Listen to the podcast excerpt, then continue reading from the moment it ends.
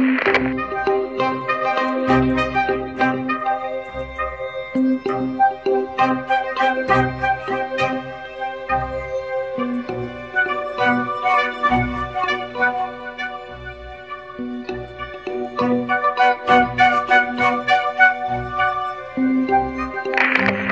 Olá, meu amigo, olá, minha amiga, como é que vocês estão? Sejam bem-vindos a mais um episódio onde estudamos o livro Um Fluido Vital chamado Ectoplasma e, na sequência, estudaremos o livro Saúde e Ectoplasma do professor Dr. Matieto Bino, que tem mais de 30, 40 anos de experiência no tema não é para ficar fazendo polêmica, este estudo é sério para quem realmente se interessa e sente aí ah, que tem ectoplasma acumulado, que é, de alguma maneira se sente desconfortável com algumas coisas, que já foi em tudo quanto é médico e não chega-se a conclusão nenhuma, que do nada incha, feito um balão, né, e não sabe o que está acontecendo.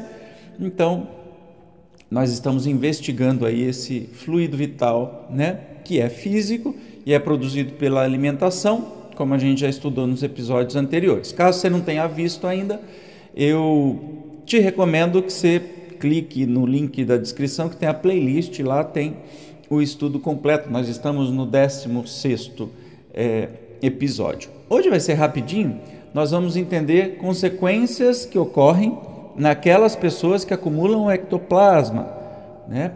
É, capítulo 16, 16 16. Então, quais as consequências é, que tem nas pessoas né, que acumulam ectoplasma? Ó, foi dito acima, acima anteriormente, que algumas pessoas não liberam ectoplasma. A gente é como se a gente comesse e não fizesse cocô, entende? Tem tudo para dar errado, concorda? De fato, isto não é exato. As pessoas sempre acabam liberando ectoplasma, pelo menos parcialmente, de uma forma ou de outra. O que acontece é que alguns indivíduos mantêm uma grande quantidade de ectoplasma acumulado, dando origem a muitos sintomas. Então, não é que a gente se alimenta, a gente fabrica o ectoplasma e a gente libera o ectoplasma. Isso é um processo natural. Só que tem pessoas que acumulam, como tem pessoas com intestino preso, por exemplo, né? E que sofrem por causa disso, pelo acúmulo das fezes, dos gases, então tem que buscar alguma ajuda, algum tratamento para poder, né, fazer isso fluir o seu caminho natural com ectoplasma é do mesmo jeito. Se uma pessoa apresentar muito acúmulo de fluido, além de ter pelo menos alguns dos sintomas já descritos, que a gente é, descreveu aí nos, nos, nos episódios anteriores, poderá ao longo do tempo desenvolver lesões, olha, ou disfunções orgânicas de fato. Por exemplo, sintomas de úlcera no estômago poderão levar a uma úlcera real. Então, isso é muito sério.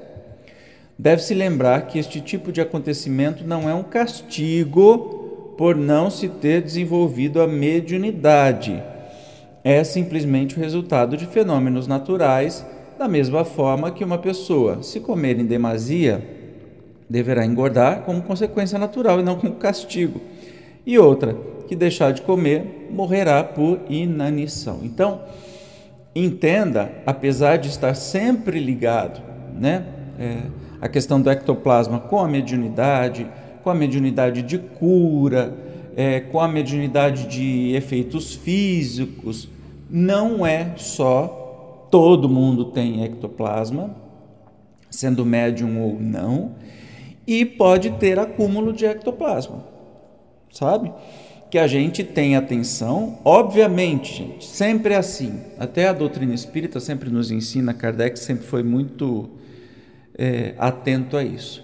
Primeiro, busque todos os recursos da medicina, da ciência que a gente tem na atualidade, tá?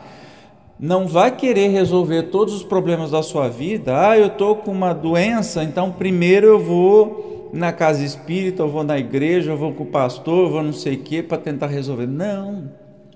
Primeiro busque todos os recursos da ciência, da medicina, os medicamentos, as cirurgias, os tratamentos.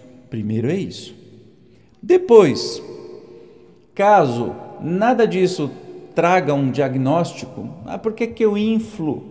Por que, que de repente do nada minha barriga fica parecendo que eu, tô, eu vou ter quíntuplos de tão grande que fica, né? O, o médico de estômago e de intestino, é o gastro, não sabe dizer. É, sei lá, procure outros médicos, não sabe dizer, os exames não dão nada. Então, aí você começa a é, buscar essa, essas outras compreensões. Mas no caso aqui, como a gente falou sobre o ectoplasma, e que é muito comum nas pessoas, muito comum, fazer o processo de liberação de ectoplasma não vai fazer mal, certo? É uma, um relaxamento, algum, alguns gestos e não passa disso. Então, assim, zero contraindicação, zero possibilidade de fazer mal, a única coisa que pode te deixar mais calmo, mais calma, mais zen, mais tranquilo, vai dormir melhor, não é? Então, custa fazer? Você está sentindo algum sintoma de estufamento, alguma coisa? Toma aí o antigases. se o antigases não fez efeito, vai fazer isso aqui. Ou, se você não tem nem muito sintoma e quer fazer, beleza, faça né? Não vai ter problema algum, não vai ter nenhum desconforto, mas faça com seriedade, como a gente falou nos programas anteriores.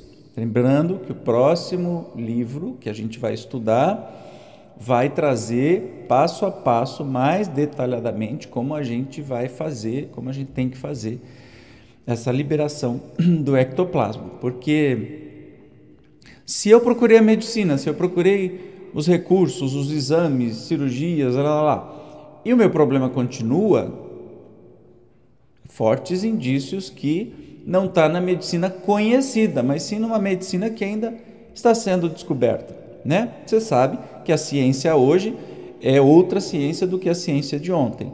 E vai ser muito avançada a ciência de amanhã, porque não é fechada.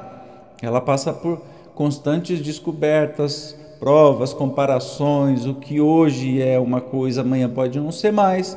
É o caso do ovo, que de seis em seis meses coma muito ovo, que é maravilhoso, depois não coma ovo porque dá colesterol, e aí fica uma briga danada, a gente não sabe o que fazer, a gente come com moderação e está tudo certo.